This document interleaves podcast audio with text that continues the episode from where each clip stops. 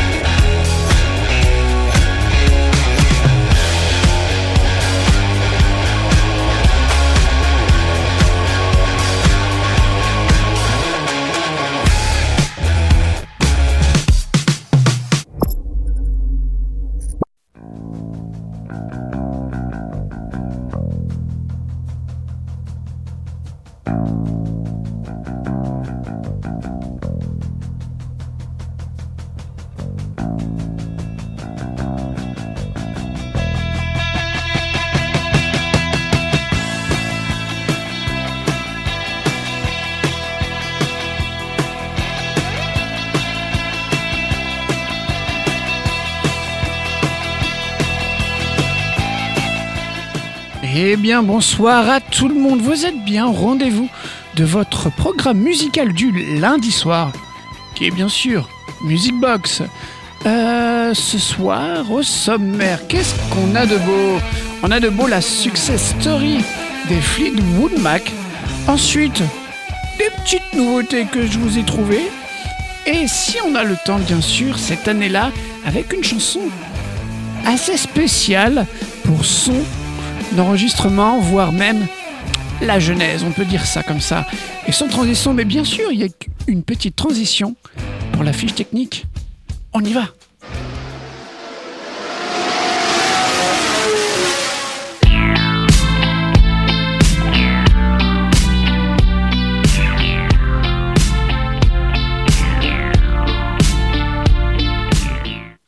Les Fleetwood Mac, oui.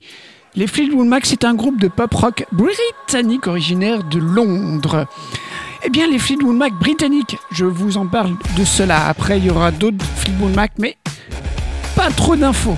Pour le début, est un des plus célèbres groupes ayant participé au British Blues Boom à la fin des années soixante. Il se constituait en dix-neuf cent soixante-sept autour de trois anciens membres des Blues Breakers, le bassiste John McVie, le batteur Mick Fleetwood et le guitariste chanteur Peter Green. Ils sont rejoints par Jeremy Spencer à la guitare. Le groupe s'appelle alors officiellement Peter Green's Fleetwood. Je recommence. Peter Green's Fle- Fleetwood Mac. Voilà.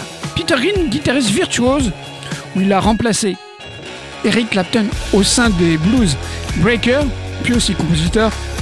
Il sera le véritable leader d'un groupe qui joue du blues au à contre-courant des autres groupes britanniques comme Cream, Jeff Beck, Yardbird ou Led Zeppelin, dont leur technique et effet sonore aussi est en train de donner naissance au hard rock. À côté des reprises de standards du blues, les compositions originales de Green, telles que Black Magic Woman, une reprise, et oui, d'un certain Carlos Santana, aussi de Albatross, de Man of the World, témoigne du style particulier de Fleetwood Mac. Le premier album du groupe Fleetwood Mac est orienté par le blues et sorti en février dix-neuf cent soixante-huit. L'album est un succès hein, au Royaume-Uni, en se classant quatrième sans aucun single publié. Ils sont très forts. Donc le groupe sort peu après deux singles, Black Magic Woman et Need Your Love So Bad. Leur deuxième album, Mister Wonderful, est publié en août dix-neuf cent soixante-huit. Comme le premier, il s'agit d'un album de blues. À partir de dix-neuf cent soixante-neuf, Fleetwood Mac est rejoint par un troisième guitariste, Danny Kirwan, et profite de changer sa structure à trois guitaristes pour arrêter de jouer du blues. On arrive au début des années soixante-dix. Ils font une tournée américaine immortalisée sur l'album Live in Boston. Elle permet aux spectateurs d'entendre d'excellentes improvisations de blues rock dans lesquelles il est difficile de ne pas percevoir l'influence de certaines drogues hallucinogènes hein, auxquelles les membres du groupe ont été initiés par les Grateful Dead. Encore en dix-neuf cent soixante-dix, Peter Green, chante, chanteur, n'est pas en bonne forme puisqu'il consommera du L S D à Munich, ce qui lui donnera des symptômes de schizophrénie. Le réalisateur allemand Rainer Langmann, qui raconte dans son autobiographie qu'il a rencontré Peter Green à Munich. il ne s'intéressait pas réellement à lui, hein, mais plutôt à un contrat avec Mike Taylor. Logan voulait organiser un Woodstock bavarois. Il avait besoin de Green pour un contrat avec les Rolling Stones par le biais de Mike Taylor. Et très fragile psychologiquement, en supportant mal le statut de guitar hero que la presse, le public même, tente de lui imposer, bah, Peter Green quitte le groupe au mois de mai dix-neuf cent soixante-dix.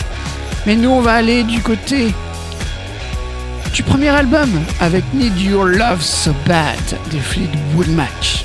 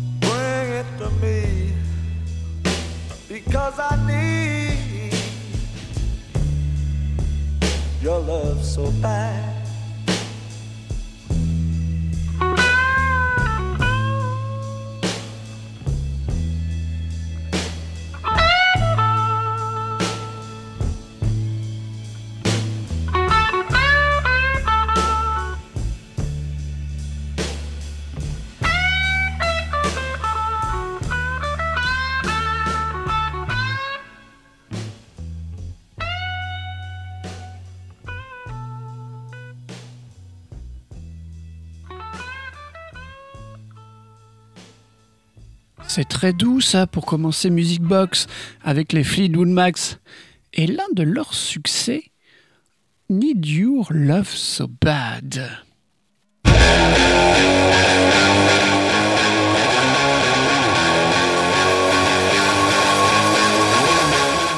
Eh bien continuons leur success story. Allez, alors privé de leur leader, le groupe tente malgré tout eh bien, de survivre, mais ils accueillent l'arrivée de la claviériste et chanteuse Christine McVie, puisqu'elle est l'épouse du bassiste John McVie. Mais le groupe continue de se désagréger. Après Peter Green, les deux autres guitaristes quittent le groupe pour des circonstances assez troubles. Jeremy Spencer, lui, part rejoindre une secte en dix-neuf cent soixante et onze. Et Danny Kirwan, miné par des problèmes d'alcool, bah, il part en soixante-douze. En une période de trois albums, le groupe fait face à des changements de formation. Et accrochez-vous, d'accord ? Puisqu'en dix-neuf cent soixante-douze, le groupe recrute le guitariste Bob Weston et le chanteur Dave Walker. Entre dix-neuf cent soixante et onze et soixante-quatorze, bah, Fleetwood Mac engage le guitariste américain Bob Welch, où il enregistre cinq albums avec lui. Donc, Future Games en soixante et onze, Bar Tree en soixante-douze, qui sera le dernier album avec Danny Kirwan. Ensuite, Penguin en soixante-treize, qui voit l'arrivée de Bob Weston à la guitare et à la, et à la participation de Dave Walker au chant et à l'harmonica. Puis Mystery To Me en soixante-treize pour finir avec Heroes Are Hard To Find en soixante-quatorze, pour lequel le groupe est réduit à quatre musiciens après le départ de Wesson. Mystery To Me comprend la chanson Hypnotized, la, la plus souvent diffusée à la radio, et est l'un des plus gros succès américains du groupe. Le groupe se retrouve satisfait de ce succès, mais les choses ne se passent pas comme prévu, car le mariage des McVie causera beaucoup de stress qui aggravera les relations en studio et la dépendance à l'alcool, à l'alcool de John McVie. On peut dire que ça l'a un peu hypnotisé. Et bien c'est ce qu'on va écouter tout de suite dans Music Box. Encore les Fleetwood Mac, pour pas changer.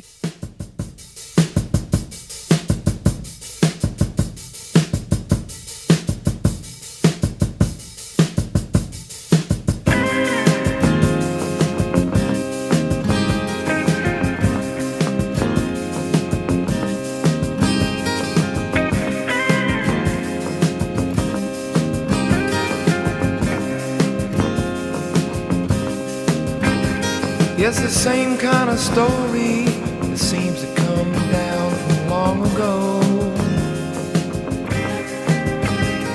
Two friends having coffee together when something flies by their window. It might be out on that lawn, which is wide at least half of the playing field, because there's no explaining. Your imagination can make you see and feel. Somebody like me forgot me hypnotized.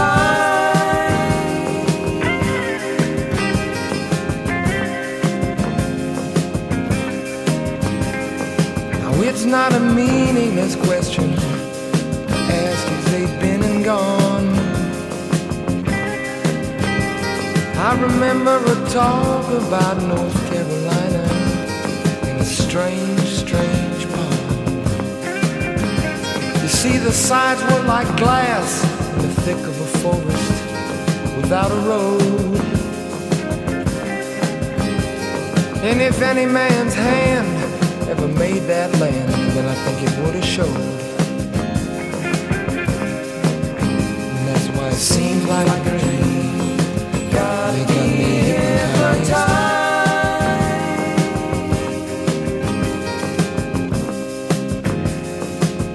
I know that's right.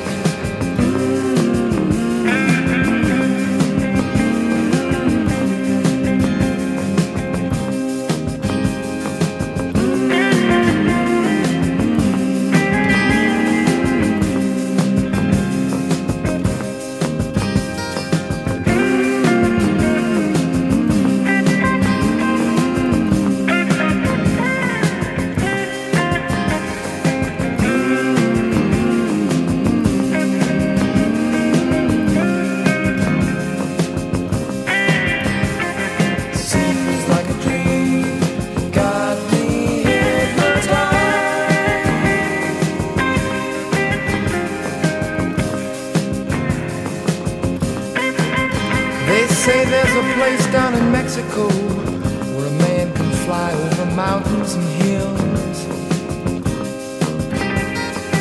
don't need an airplane or some kind of engine, and he never will.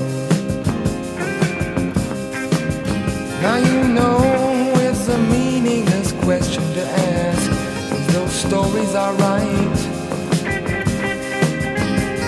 'cause what matters most is the feeling you get when you're hypnotized,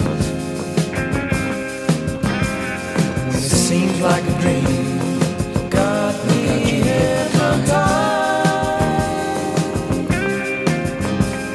His body means nothing. Got me hypnotized. It seems like a dream. Got me hypnotized. Yeah, that's when. That's when they got you hypnotized. Like a dream. It seems like a dream. Your body means nothing. You float around and got you hypnotized.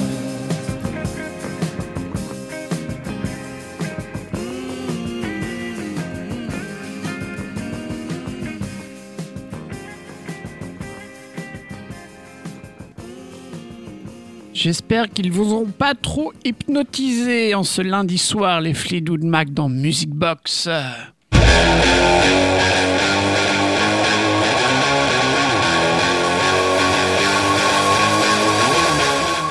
Eh bien, continuons, hein, continuons, allez, on y va.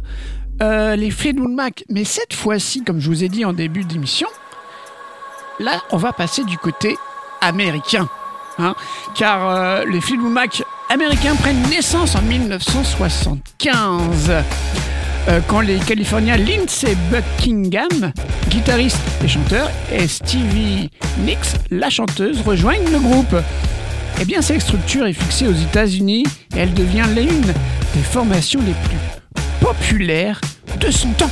Et oui, un véritable poids lourd de l'industrie du disque, avec une musique plus pop-rock très efficace, hein, car qualifiée avec mépris, et bah de, ra- de rock F M.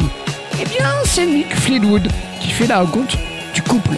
Il est séduit par le premier album du couple, qui s'appelle Buckingham Nicks, en soixante-treize, notamment par la chanson Frozen Love. Alors, Fleetwood invite Lindsey à rejoindre son groupe qui est en difficulté. Hein. Il accepte à contre-cœur la présence de Nicks, car Buckingham lui impose. Bah, le premier album de cette nouvelle formation s'appelle encore eh bien, Fleetwood Mac en soixante-quinze.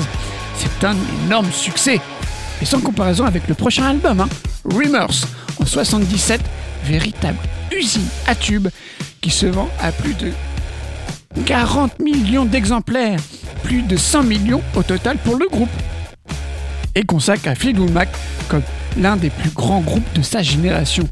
Eh bien, les membres du groupe reconnaissent que le tumulte de leur vie personnelle des années soixante-quinze à soixante-seize explique en bonne partie la dynamique et la créativité qui allait mener, bah, au lieu de l'éclatement de la formation, à la naissance de l'album Rumours. En effet, pendant l'enregistrement de cet album, les cinq membres du groupe, eh bien, ils se sont séparés.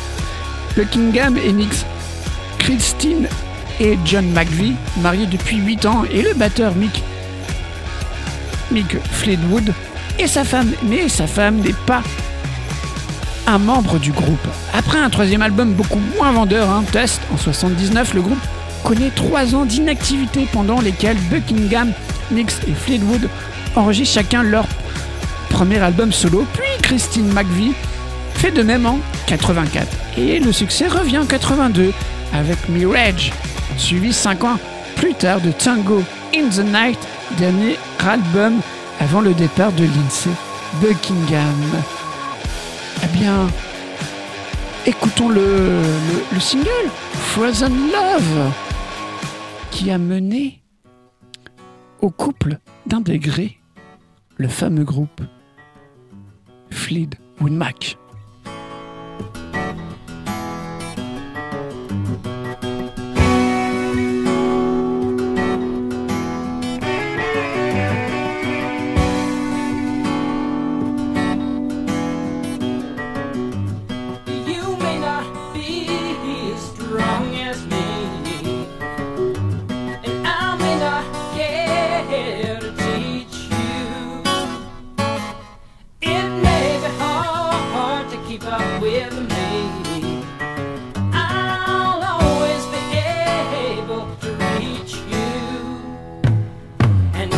you go forward. How much you dare, and if you climb up to the cold freezing air, look down below you, search out above, cry out loud for frozen love. Cry.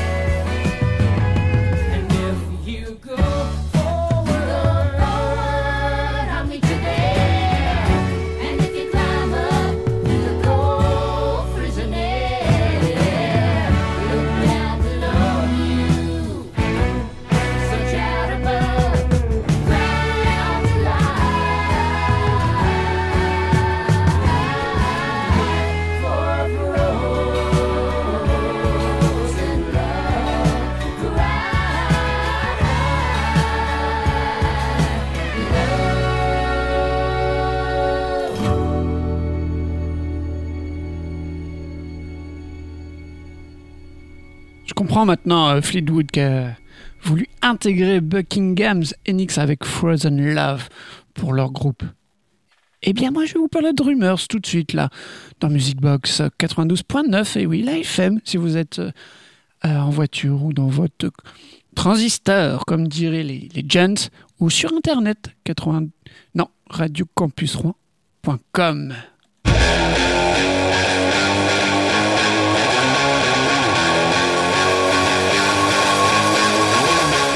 Rumeur, rumeur. Qu'est-ce que me fait la technique là ce soir? Oh là là. Voilà, merci la technique. Alors Rumours, c'est leur onzième album en studio. Il est sorti le quatre février mille neuf cent soixante-dix-sept sur le label Warner Bros Records et a été produit par le groupe Ken Kayak et Richard Dackshut aussi. Il se classe à la septième place des albums les plus vendus au monde avec environ quarante millions d'exemplaires écoulés en deux mille vingt. Après le succès de l'album Fleetwood Mac sorti en soixante-quinze, le groupe retourne en studio au début de l'année soixante-seize pour enregistrer Rumours. Mais le contexte est particulièrement tendu car chacun de ces cinq membres connaît des relations sentimentales difficiles, comme je vous ai expliqué avant, et bien qui pèsent sur les conditions de travail et les influences de l'écriture des chansons. Les sessions d'enregistrement durent jusqu'à la fin du mois d'août. Rumours devient numéro un des ventes dans de nombreux pays dès sa sortie et les singles qui y sont tirés sont, se classent également très haut dans les hit parades, notamment Dreams qui devient numéro un du groupe aux États-Unis. L'album remporte également le Grammy Award de l'album de l'année. Il reste le plus connu du groupe.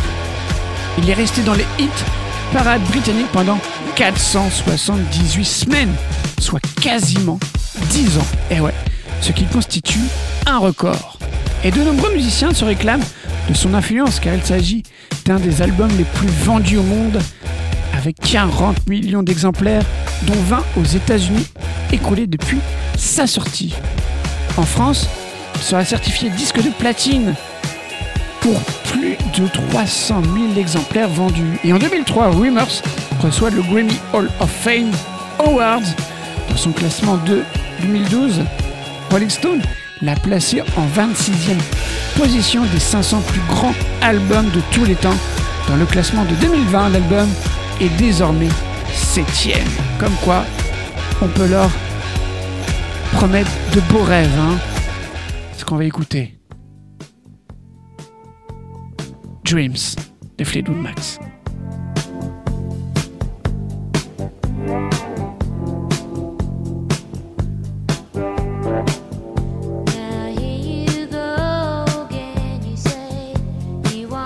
Feel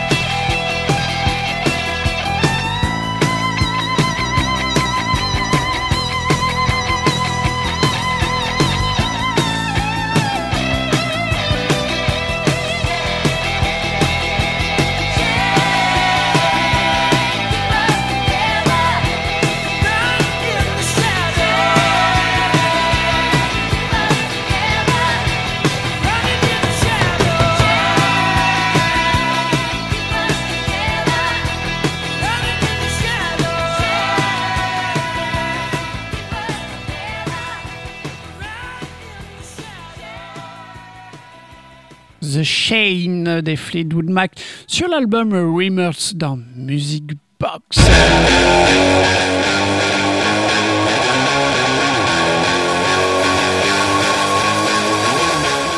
Eh bien, on va passer aux nouveautés.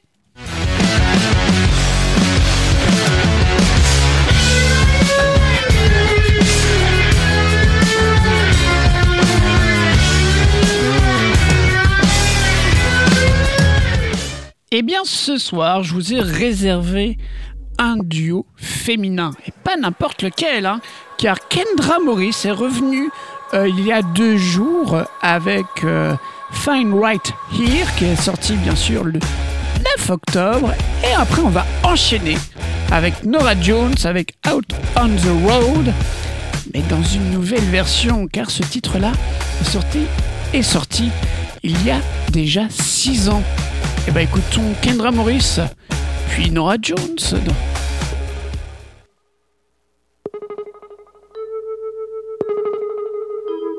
be fine right here, watching the rain fall. I'll be fine right here, just hanging around.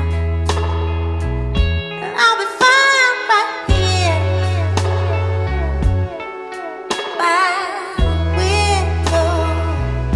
I'll be fine right here, inside looking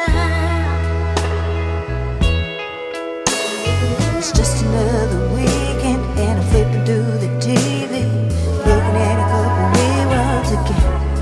No, I'm not making any dinner, reclining on the sofa, turning off and I'm turning out the world. Yeah, I'm waiting for a number to come to me while I'm drifting between here and there, what is way? It's just a bad habit. I'm trying to be the hero, but I guess I gotta let go.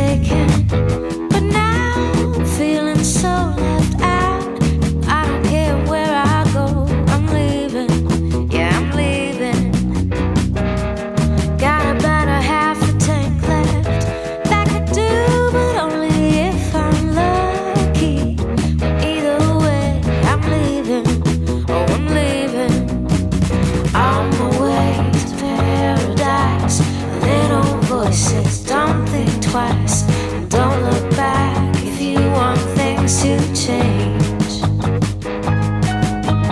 Ah, ah, guess I'll have to love you from afar. Ah, it's okay, 'cause all I need's my car. Out on the road, out on the road. Out on the road, out on the road. Oh, oh, I go. Out on the road, out on the road. Out on the road, out on the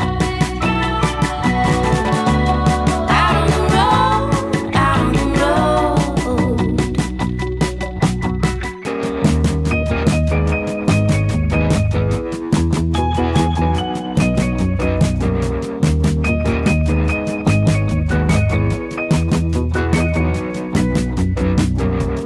Takes about a week to get there, maybe two if I stop to sleep it off here. But I can't sleep, so I'm leaving. Oh, I'm leaving. Keep on driving through the night. Find a sign or a slice of life to show me that I'm heading the right way. Ah, ah. Guess you have to love me from afar. Ah, it's okay, 'cause all I need's my car. Out on the road, out on the road. Out on the road, out on the road. I go. Out on the road, out on the road. Out on the road, out on the road. I go. Out on the road, out on the road. Out on the road,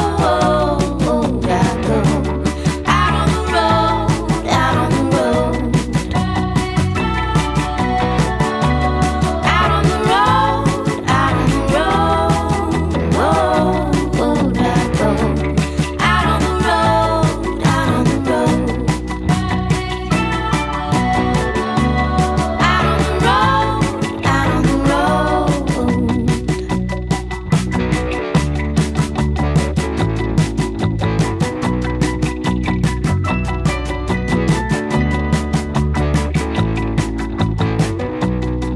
on the road.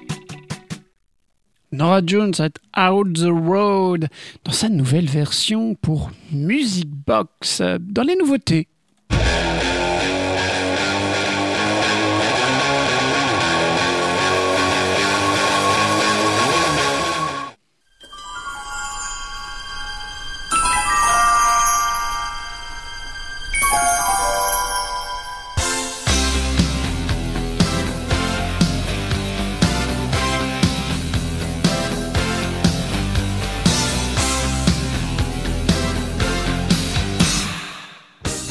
Et oui, je vous ai sorti un autre tube dans mon grenier à vinyle, et pas n'importe lequel comme titre, car il s'agit de Band on the Run de Paul McCartney and the Wings, sorti en soixante-treize.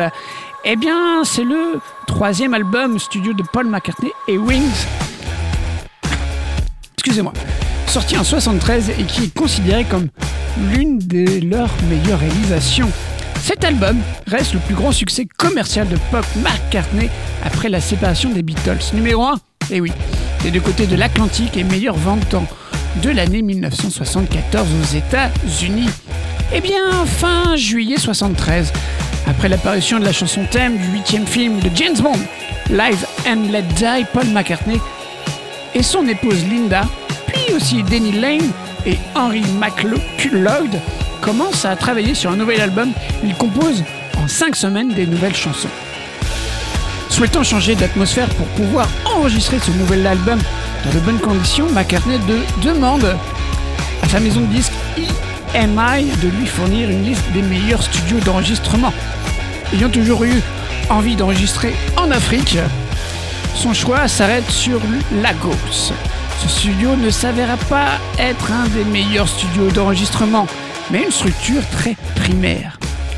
Beaucoup de tensions naissent au sein des Wings, le guitariste Henry McCullough acceptant de moins en moins d'être sous la coupe de McCartney, claque la porte lors des répétitions après s'être disputé avec lui.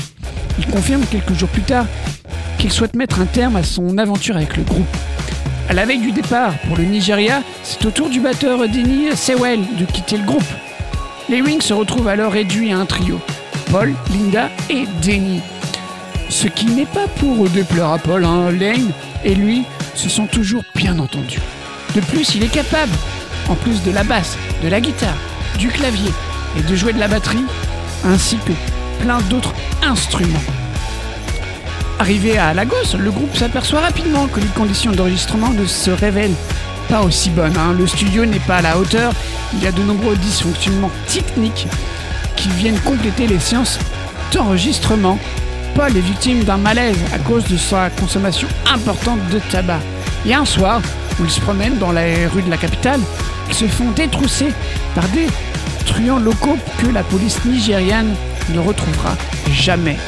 Pour couronner le tout, et bah Fela Kuti, musicien pionnier de l'afrobeat, vient les accuser de voler la musique locale et leur dit de retourner d'où ils viennent. Et la fin de l'enregistrement se fait donc à Londres, au studio A I R de George Martin, dont George Emerick fait partie depuis son départ d'Abbey Road, puis des studios Apple. Comme quoi c'est un peu tourmenté hein, pour euh, cet enregistrement de l'album, mais vous allez voir, ce qui n'est pas aussi tortueux, c'est la chanson Band on the Run.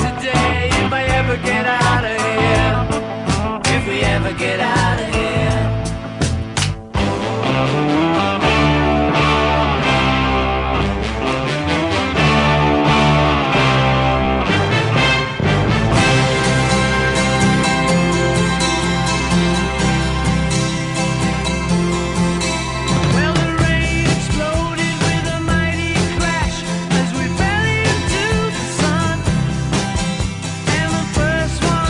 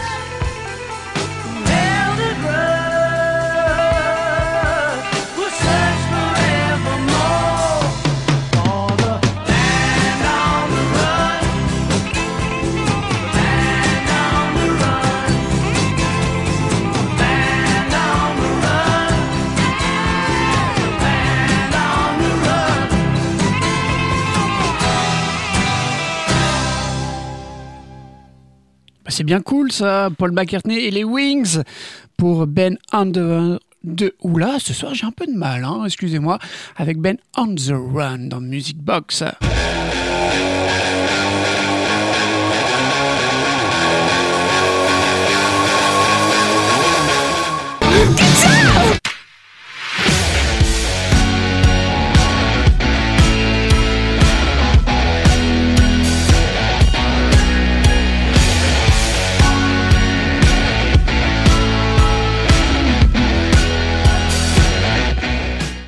Et oui, et oui, vous avez reconnu le riff de fin, et oui, c'est déjà la fin de l'émission. Mais, mais, mais, on revient avec ça la semaine prochaine, si vous allez reconnaître... Vous avez reconnu ? Je pense que oui. Euh, eh bien, c'est Kid Cudi. Et oui, on va parler de Kid Cudi la semaine prochaine dans Music Box. Et moi, je vous souhaite eh bien, un, un, une très bonne soirée, hein, et puis une très bonne semaine. Et puis, on se donne rendez-vous la semaine prochaine pour Music Box avec Kid Cudi. Allez, ciao!